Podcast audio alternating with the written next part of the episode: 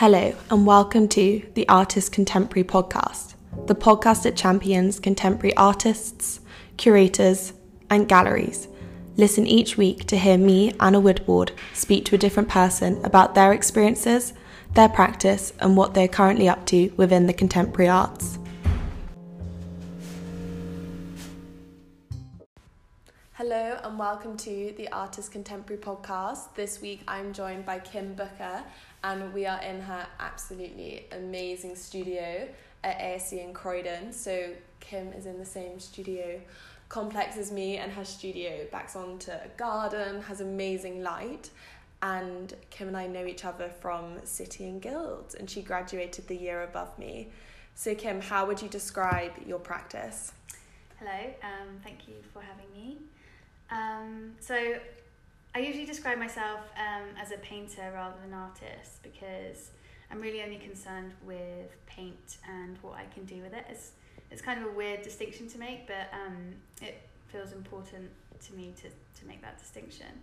And then in terms of what my work is like, um, my paintings are usually quite large scale and they're formed of areas of colour and gestural abstraction, and then there's always a drawn element which is usually figurative. Um, I like line and outlines, and I don't really like detail or um, fussy painting. Um, a lot of my uh, imagery comes from art history, and I think um, that's as a way of kind of reclaiming it and representing it through my own lens. Um, I didn't grow up with any real access to art, so uh, in some ways I feel quite alienated from it. And so, one element of my work is about carving out an identity for myself um, within the history of painting. Um, and there's also a lot of sort of self portraiture and autobiography in my work, which you wouldn't necessarily know. I never knew that, that it was autobiographical.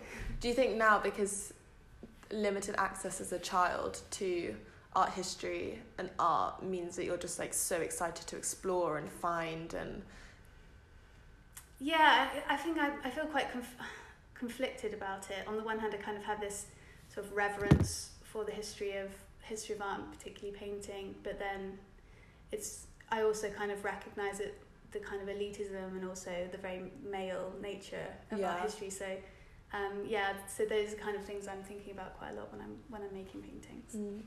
and then what is your process in making a painting is uh, with a drawing, um, usually a figure or a part of a figure. a sort of have a lot of books in the studio and a lot of different references, and I'll kind of find something that, that I'm interested in or interested in, or that's kind of um, resonating with me at that time, and then I'll I'll draw it on, um, and then that drawing will like lead to the next thing. Um, and usually I won't like the drawing and I'll kind of scrub it out and so then that will that will begin the painting. Um, and then the other way I start is um, with um, color or gesture, just putting paint down instinctively, um, so that I've got something to work against, and then I kind of sit back and look at that until I kind of an image will come or some I'll decide that I want to put some kind of drawing there, and then I'll go from there and just sort of respond uh, intuitively to the marks that I've made um, and, until there's a painting there, and uh, or there's either a painting or the painting is lost. Um, and if it's lost, then I, I let it dry, uh, white out the whole thing, and start again. because I guess because I come to your studio quite a lot most days your work's always changing like you can come in one day and you'll see a painting and then the next day it'll be completely different but it's very much like building up the layers and the processes Yeah, exactly. Like sometimes they'll. I think that's something that I'm kind of I'm looking for is I don't know. Sometimes I'll pa- I'll I'll paint something and it will be good. They'll be fresh and the color will, the color will be working. But maybe it's like the first layer and it just it won't be. They won't have the weight that I'm looking for. So you know, it has to it has to go. Yeah. and then yeah. do you ever after adding a layer regret putting it on or do you yeah. think it's all yeah, down yeah, to all the time. Yeah. the development Um, yeah, that you know that happens a lot. I'll just be like, oh, why did I do that? um, and then because my works are kind of all over, um, I can't really tinker with one one area and fix it. So if I do something that isn't working, then I have to sacrifice the whole painting and kind of start again. Yeah. It's, it's quite a frustrating process. But Have you always made paintings in that way through building up the layers and working over? I kind of came to realize that that is just the way I work because things just go wrong. Yeah. so and I kind of embrace that now. Um, that because I don't plan and I don't want to work from a drawing or or some kind of pre preordained structure that I have to, to follow because it's it's more it's more about following the paint and what the paint wants to do. So I kind of realized that yeah, my work comes and is made almost out of out of mistakes and out of chance, and Mhm. then and then a lot of kind of thinking and reasoning as well. But that doesn't take place when when I'm painting. I'll kind of I'll paint, and then I'll then I'll wait and then I'll look and I'll reflect and then I'll paint again. Yeah. Do you know? Do you find it comes quite clearly when you know the painting's finished? Yes, uh, sometimes I've I've got stuff to a certain stage and then it just sits it sits for ages. Like that green grid. I've got over there has been there for about two months. Does that have anything over the top at the moment? Nothing. Just the green. Um, I was going to make a, a another version of the painting that I have in the After Hours show, but then yeah. I, I just because that painting's already been done, I, I, I don't want to do that again. So I'm wait I'm just sort of waiting for something to reveal itself that wants to go on there, and then when that happens, I will then act kind of really quickly. It'll be like a frenzy of like okay, mixing this colour, It's time to grow. and then then sort of being like okay, does that does that work? What does it need next? Yeah. Do you find that's quite often what happens? You'll have the painting to a certain point and then you have to leave it for a time before you know what the next stage is. Yeah, partly because of working with oils. Um, if I want, if I've done something like that white painting there had Yeah. I'd kind of had this dark red all around the top. Um, Mm. And I thought that that was finished when I left the studio that evening, and then I came the next day and I, I just thought, no, um, that's got to go. So then it has to kind of wait a few days, Yeah. however long to dry, and then, yeah, then it, then it got whited out. Mm. That's one of my favourite paintings. I'll put it on the Contemporary. it's so I think it's got the the figuration of the large scale green and white one in After Hours. Yeah, it's a similar, it came from a similar reference imagery. Yeah. Yeah, the colour palette is so different and maybe I don't know, maybe it's because there's less that one's more kind of high contrast between the flesh colours and the green. Mhm. whereas this is more kind of the pinky white tones and then maybe the blackness with the figure coming out of it this kind of Yeah, it's a lot more in, integrated. There's a lot more sort of back and forth on that one with drawing and then painting it out and redrawing and painting it out and redrawing. So mm. yeah. yeah and then what are the biggest influences on your practice Um, so I think the biggest influence is, is just pa- is painting and paint because I'm sort of endlessly sort of interested and surprised by what paint can do and just how a painting kind of comes into being and how you can well I can never really replicate anything that I've done before. Um, so as I was kind of saying before, if I go if I try to take a painting further or deeper or something and I and I lose it, then you know it's it's gone forever. And then there's also the relationship between um, like what's in my mind and my intentions for a work, and then the reality of the process of making in the studio.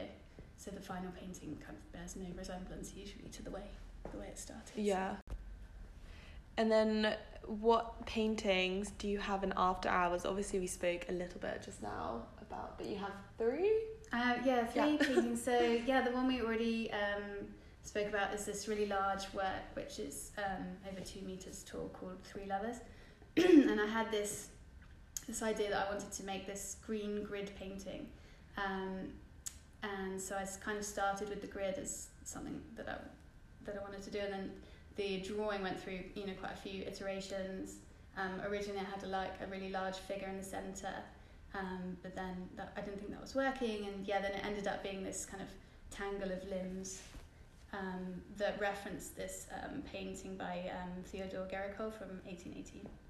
Um, then there's a smaller kind of green grid painting, which has a reclining male nude and some feet, which are women's feet. The women's feet have been sort of scrubbed out, so mm. it's kind of people can kind of make up their own mind about what what that was about. Um, and then the the other painting is um, called Pain and Pleasure.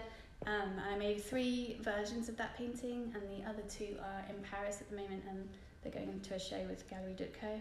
Um, and that's of kind of two reclining figures, but they're kind of um, upended. So one's the right way up, and one's kind of upside down. Um, and they, they kind of yeah they can either be seen as in the throes of pleasure or actually Yeah. excruciating pain. um, and I painted those paintings um, after the lockdown. I think I was feeling quite conflicted about the world and Yeah. how things were going, and also, but just you know, content in myself and in my painting, but not so content with the world. So that kind of came from there, and the composition came from um, I was making these really tiny, strange little paintings during the lockdown at home Mm. um, of these kind of upside down figures and right to the edge of the canvas, and they were kind of talking to each other across the void in the middle. And so I took that into into the painting pleasure paintings. Yeah. Do you find when you're making your work, does it have, do you know which way it's going to sit? Or do you kind of get to the end of the painting and then it, put it up and then you're like, this way it? Do you ever flip them? I f- yeah, I flip them when I'm making them. And Yeah. actually, those ones, the the pain and pleasure and the, the little ones I made in the lockdown, I actually made those because I, I was kind of also experimenting with this idea of having being able to put a painting multiple ways Yeah. on, the wall. So yeah, that was intentional with those ones. Mm.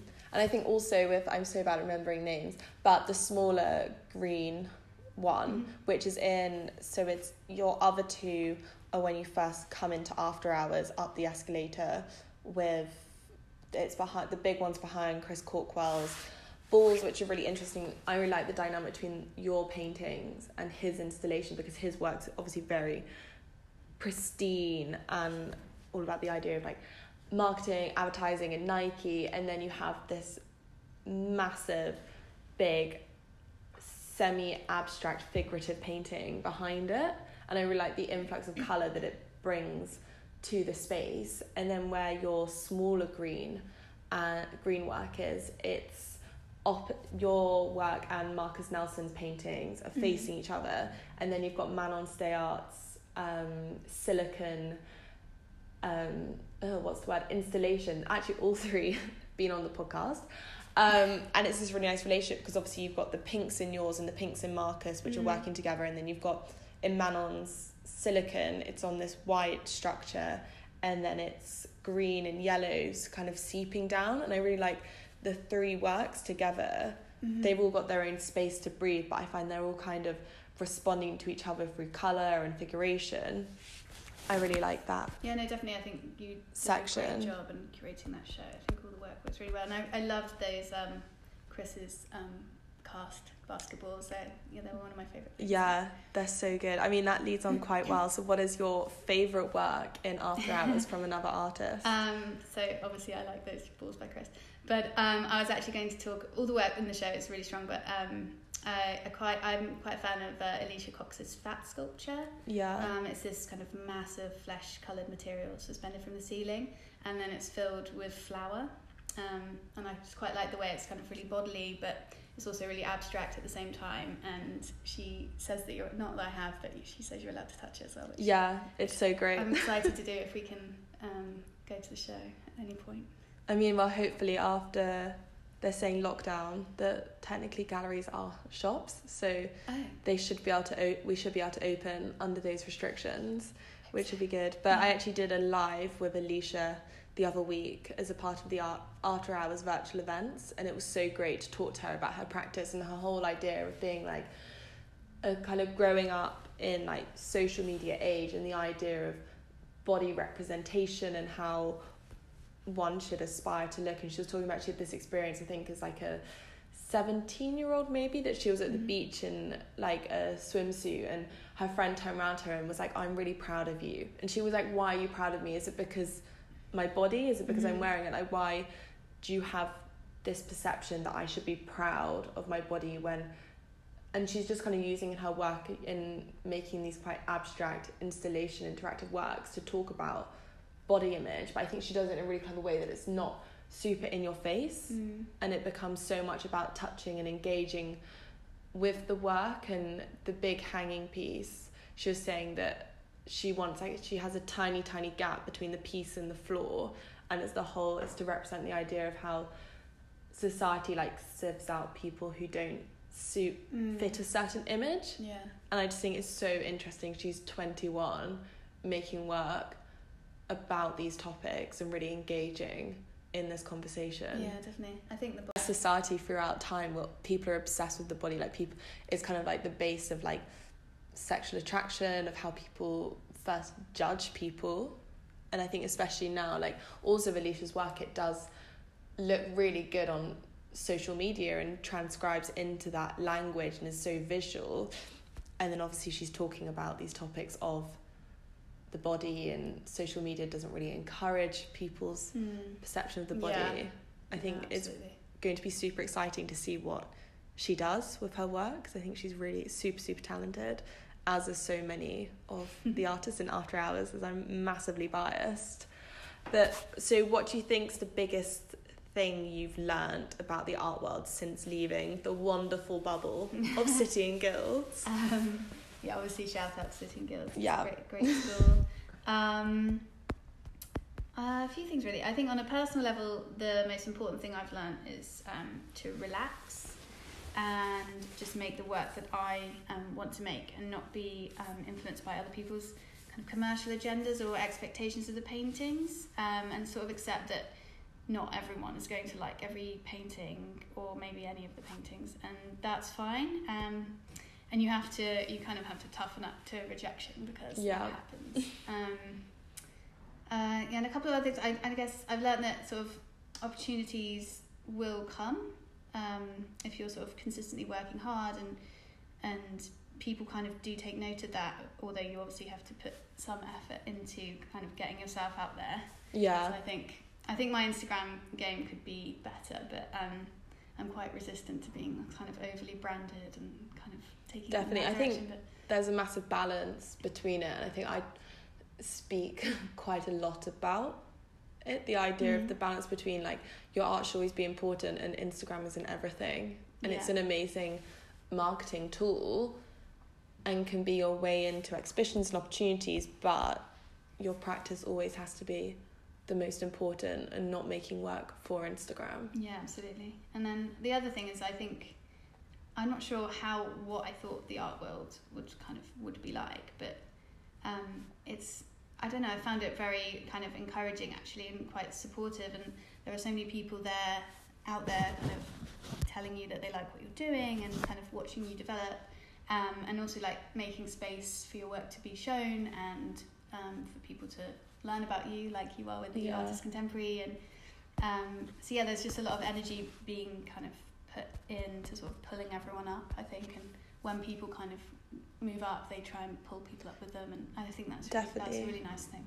yeah i think at all levels i think especially now like with the positives of social media like one of the reasons i started the arts contemporary was obviously i have very little influence in the art but i was just like if i can share artists work and try and help promote artists in any small way that i can Mm-hmm. it like and I enjoy doing it and I think obviously people going up like Marcus Nelson was talking about Ollie at with plot residency and stuff and Ollie's obviously doing amazingly well but he's still offering this residency to emerging artists and supporting yeah, no, I, people- I actually did the plot residency um, in the summer, and yeah, Ollie's just yeah, he's incredibly generous with his time and everything. So yeah, he's doing a lot of good work. yeah and I think also this summer seeing so Stacey from Unit 1 she's been doing the whole series of um, lockdown talks it's been really great listening to them especially she was talking to Rosalind was it Rosalind Davis I think Rosalind Davis the other day and Hector Campbell and they're talking about the kind of final not over series which I took part in this Mhm. idea of I think this year it's been really great that lots of galleries and people in the art world have reached out to graduates who've missed out and it's yeah, kind of yeah, it's slowly encouraging that more kind of supportive ethos and environment which maybe some people weren't aware of yeah, and there. also I think it encouraged more people to sort of set start things like the way you did as well because you kind of missed out on the big degree show, which is kind of the whole Yeah. point of uh, all the all of art school is kind of aimed at this show at the end when you kind of explode onto the scene. Yeah. And that must be a, you know, really difficult if people missed out on that this year. So. I think also because your degree show at City and Guild, your year group was so great. And it was kind of, I think when you're in second year and you see the year above Yeah. show, you're like, this is me next year. This is what I'm going to do. This is great. And then we obviously didn't have that. And then we now, we're su- uh, my year's really lucky that we're having a show at the Oxo Tower, um, Barge House with City and Guilds, but it's still, it's not the same no, but it's not the degree show we Yeah. ma- envisioned, and maybe it sounds quite spoiled saying it because we're, we're having a show and we're really, really lucky, but it still was that thing I think everyone works towards. Yeah, And it's exactly. not how you envision. But I mean, City and Guilds are super supportive and so great for actually going out and funding yeah, definitely. this exhibition for I'm looking everyone. forward to that show when, when it happens. Yeah, hopefully in spring 2021, if there's not another lockdown, let's hope. Um, so obviously you've been to lots and lots of exhibitions. Which one do you think has most influenced your practice? It's quite a hard question. Yeah. Um, I mean, I wouldn't know the answer for me. so I, I'd probably say so. One of my um, favourite painters is um, Roy Oxlade, who um, was a British painter who I died, I think, in 2014. Um, he's um, Rose Wiley's husband, um, and I've been to a few shows of his work, um, a couple at Alison Jacques Gallery in London, and then also the show at um, Hastings Contemporary. Um, and yeah, I just I think I feel like I'm kind of aligned in terms of my ideas about um, painting um, with his. Um, he also wrote quite a lot of essays and things about his kind of ideas on drawing and things like that. So you know, he kind of he he didn't really he wasn't really a fan of kind of realism um, or you know Rembrandt uh, in particular. He singled out as being quite drab um, realist, um, and he kind of he had this principle of kind of achieving like a likeness through an unlikeness, and it's kind of like through intu- intuitive drawing, um, we can reveal something deeper about the object or about um, the figure than than can be achieved through kind of slavish copies or realism, things like that. And so those kinds of ideas have always um, been quite influential in my work, and also I think you know the way he builds paintings through kind of erasure and redrawing um, gives his work this kind of um, vitality in terms of like the paint, but also the objects that he depicts in his work, and every work that he makes kind of feels to me kind of like a reinvention. Um, yeah. So him. Amazing. Um, and then how important is oil paint to your paintings as a Um, medium? So oil paint for me, I find it because I'm quite a bodily kind of in its in a, as a substance, kind of in its consistency, which obviously suits my work because I am painting bodies. Um, it's got this kind of creaminess that you don't really get with acrylic. Um, Mm. acrylics kind of when it's thicker, it's kind of more plasticky, and when it's um, it's quite watery when you thin it thin it down. And I find that I don't know oil holds holds itself um, better. But I do sometimes work with acrylic, and um, I've I've made a couple of what I thought was successful paintings in acrylic, but um, it's quite rare that I managed to sort of pull off this depth of surface that I'm looking for. Um, it's probably like the weightiness I think of, of oil paint in the way it sits on the canvas, um, even after you've thinned it, that that kind of that I'm interested in, Mm. and that just seems to work for me. Um, and yeah, I've been painting for, for quite a while now, so I've kind of built up this knowledge of um, all the different brands of oil paint, Yeah. which colours I like, and and how the how the kind of consistency varies between the brands. And I mostly use um, Michael Harding paints, but then there are some some paints, even in, in the really cheap paints, that you just you can't that aren't replicated in the more expensive brands. Yeah. There are a couple of a few colours in the sort of Georgian series and the Winton series, like the emerald green and the violet grey that I always I go to, um, just because yeah they're, they're just great colours. So yeah, I think the longer you work with it, there's just endless um, things to try and endless discoveries to make with oil paint. So yeah, Definitely. Have you always, when you were at City and Guilds, did you always work in oil?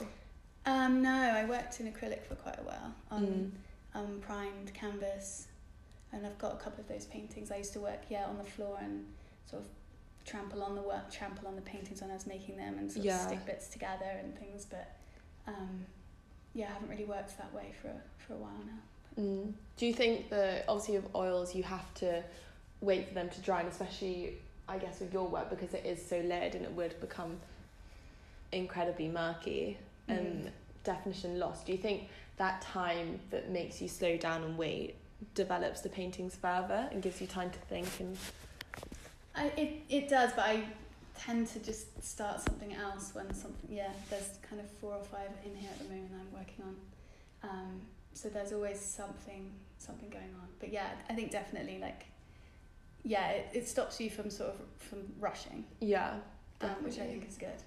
Mm. And do you find when you're working, I mean, we're sat here in the studio at the moment, all the paintings are so different in their different series of layers and what point they're at. Do you ever find that the paintings, when you're making on making multiple ones at once, that they start interacting and responding to each other, or are they all quite separate? Yeah, no, they do. So yeah, if I'll do something, a color, mainly with color, I think, or yeah, color and image actually. Yeah, there'll be some if I if something's sitting and then I think yeah, I, I won't always make the connection between why I'm putting say like that yellow there, but it'll, Yeah. and then I'll realize oh yeah, it's because there's yellow in there.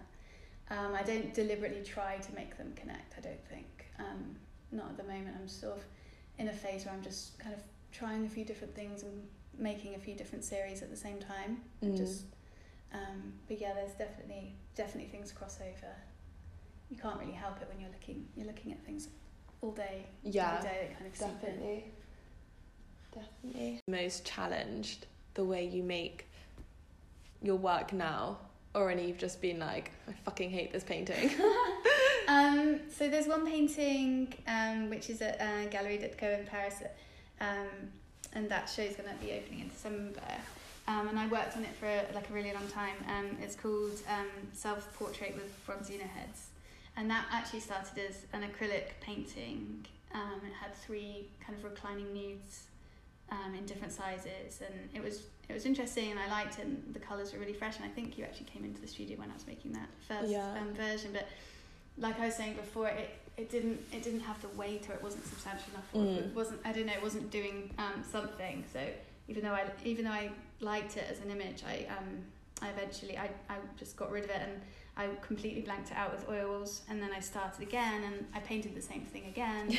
but again, I didn't like it and Mm. the well the composition. I don't know. I, I I changed the composition. I ended up getting rid of all of the um, nudes um, entirely, and uh, then I painted this kind of weird, uh, lumpy figure that was in these ones um, along the bottom, um, which is kind of a self-portrait. It's not very flattering, but um, and then yeah, these kind of floating heads emerged down one side, and a lot of it was, a lot of that painting was just formed from erasure yeah. um, and different and color.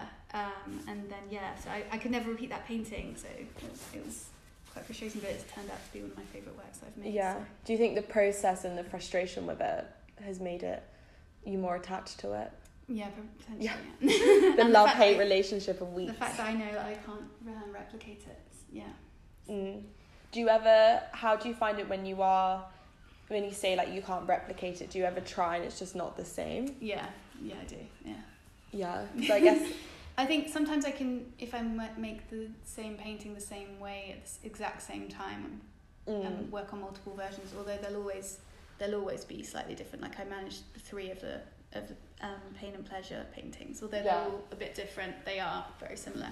They're definitely a series. If it's made at a different time, Mm. then no, I no, I can't. I can never get back to what I've done before. Yeah. And then so when you're at City and Guilds, you ran a magazine called Assemblage. What Mhm. what was it? Um, so yeah, Assemblage, um, it's a print and online um, magazine and social media platform um, for emerging artists that um, me and Megan Elliott run. Um, yeah, we set it up when we were at City and Guilds. One of the reasons was because we were both kind of keen writers and we wanted somewhere to sort of publish our own writing. Yeah. And then also we thought, well, if that's something we're interested in, then maybe a lot of other artists like might like a space um, where they can explore their own writing or you know interview other artists and things like that. Um, and yeah, so we, we kind of just wanted to see this see a magazine that was made is by artists and for artists. So Mm. there's no kind of commercial element to it. And then yeah, and then we have the sort of social media, and we um, we try and help artists sort of, sort of get more exposure for their work through Instagram takers Yeah. and things like that. And then who's been your favourite person to interview for the magazine? Because you've interviewed some amazing people. Yeah, um, I haven't done any recently. But, um, yeah, I think probably my favourite interview was the first in- interview I did, um, which was with um, Gordon Cheung. Um, he's kind of works with themes of sort of capitalism and corruption, and he uses sort of the Financial Times stock reports in his work a lot. And he Mm. makes beautiful, really beautiful work. And um, yeah, I went to his studio in Bermondsey, um, and it was my first interview, so yeah, I was quite nervous, and I think some of the questions I'd asked, I prepared were quite um, hard hitting and were a bit controversial, but um, he took it really well, and we, we kind of we talked for like a couple of hours, and yeah, it was a really fun experience, and and I think it actually it turned out to be probably what the best interview I've done so far. Yeah. It's, it's quite long, but it was just yeah, it was quite interesting. We got quite deep into a lot of different Mm. subjects. How did you find running a running the magazine alongside your practice? At art school, um, it, I don't know. It it seemed easier in a way. I think it was because me and Megan were both there together, Yeah. and we would, you know, we could have regular meetings, and it kind of just fit in. But and I and I, it takes a lot, a lot of time though, and then kind of the longer it went on, the more time Definitely. it takes, and it's a bit more challenging. I think now that we're me and Megan are kind of in separate areas of London, and I'm devoting a lot more time to my studio practice, but Yeah. it's kind of difficult to split the admin kind of side and the creative side. I, yeah. Yeah, because you also let other artists write on it, didn't you? Yeah, so everybody, um, anyone can write for it. Me and Megan do all the sort of editing and formatting the website Yeah. and things like that. So yeah. But the content isn't all just me and Megan, right? Yeah. Your opinions on the art world. yeah. and what do you think was the biggest thing you learned from running it? Um, I think that actually the biggest thing I learned was that um, I want to spend all my time in my studio painting and not running a, a magazine. Yeah. Um, as much as I kind of, it's a great project, and as much as I love doing it, um, the creative side anyway, but the administrative side is quite a is quite a burden, as, as I'm sure you're yeah. aware of with with artist contemporary. Um, and I think there's just there's just so much at the moment I want to do in the studio. So um, assemblage has been taking a bit of a back seat recently, but we we don't have any. We we we plan to continue the platform. So at some point in the future, I'll, Yeah. I'll kind of find some more space for it again. Definitely. I think that's the thing, it's the balance. I find at the moment my balance between doing my own practice, arts contemporary, curating and stuff is working, but I still have I put off my admin days. Like there's no tomorrow. Like most of Kim will be like, Are you in today? I'm like, No, I'm at home doing admin. I'll do like three emails and I'm like, I'm done. and that's probably I think that's what I need to get better at is doing the admin and sitting down and getting it done. But I'm so bad in the sense I'll just be like, oh no, I'll just finish this painting and then I will do admin and then Yeah. Well, I would say always the painting is put, put the painting first. yeah, paintings paintings always first. But and I'm, I think I'm fine in the sense like with after hours, I knew I'd finished my paintings for the exhibition, and I knew.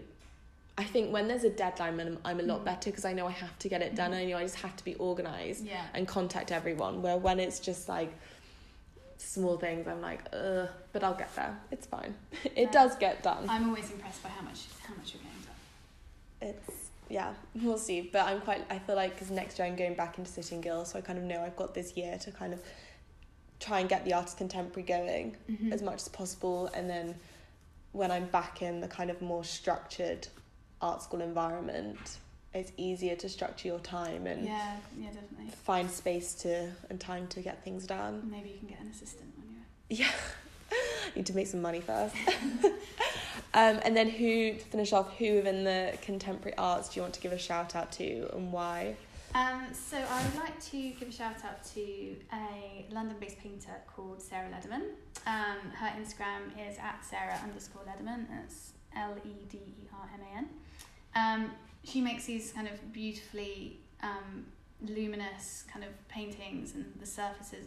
I don't know how she does it, but she just kind of she just uses the paint in oil paint. It is in a really interesting way, and her work's really layered and she kind of then makes these kind of really idiosyncratic drawings of figures or birds and things and crayons and pencil on top. Um, and I've never ever seen a work of hers that I haven't loved. So Mm. Sarah Lederman. We will tag her on the Artist Contemporary. And what other projects do you have? I know you mentioned your Paris exhibition, but is there anything else coming up that you want to mention? No, well, yeah. So the Paris show with Gallery Ditko opens on the fifth of December. Hopefully in real life, if not Yeah. online, and that's on until February um, after hours again. After hours, of course. February. I've got a few works online um, at the moment with the Violet Hour, and yeah, that's it at the moment. Um, Are you doing Tub, Oh yeah, Yeah. of course. Yeah, the Life on Venus.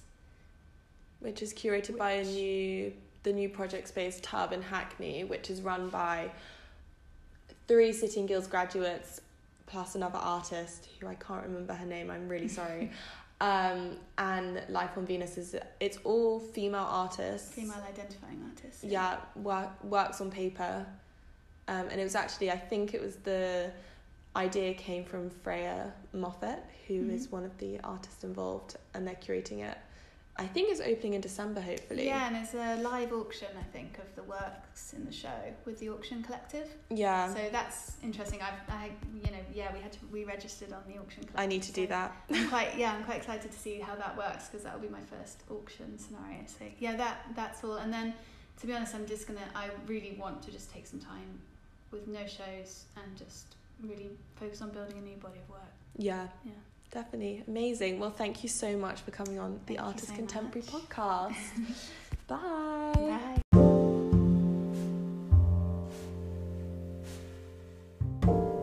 Thank you so much for listening to the Artist Contemporary podcast. Remember to check out the Artist Contemporary Instagram and to subscribe to the podcast to keep up to date with all the episodes, artists, and exhibitions that are posted on the platform.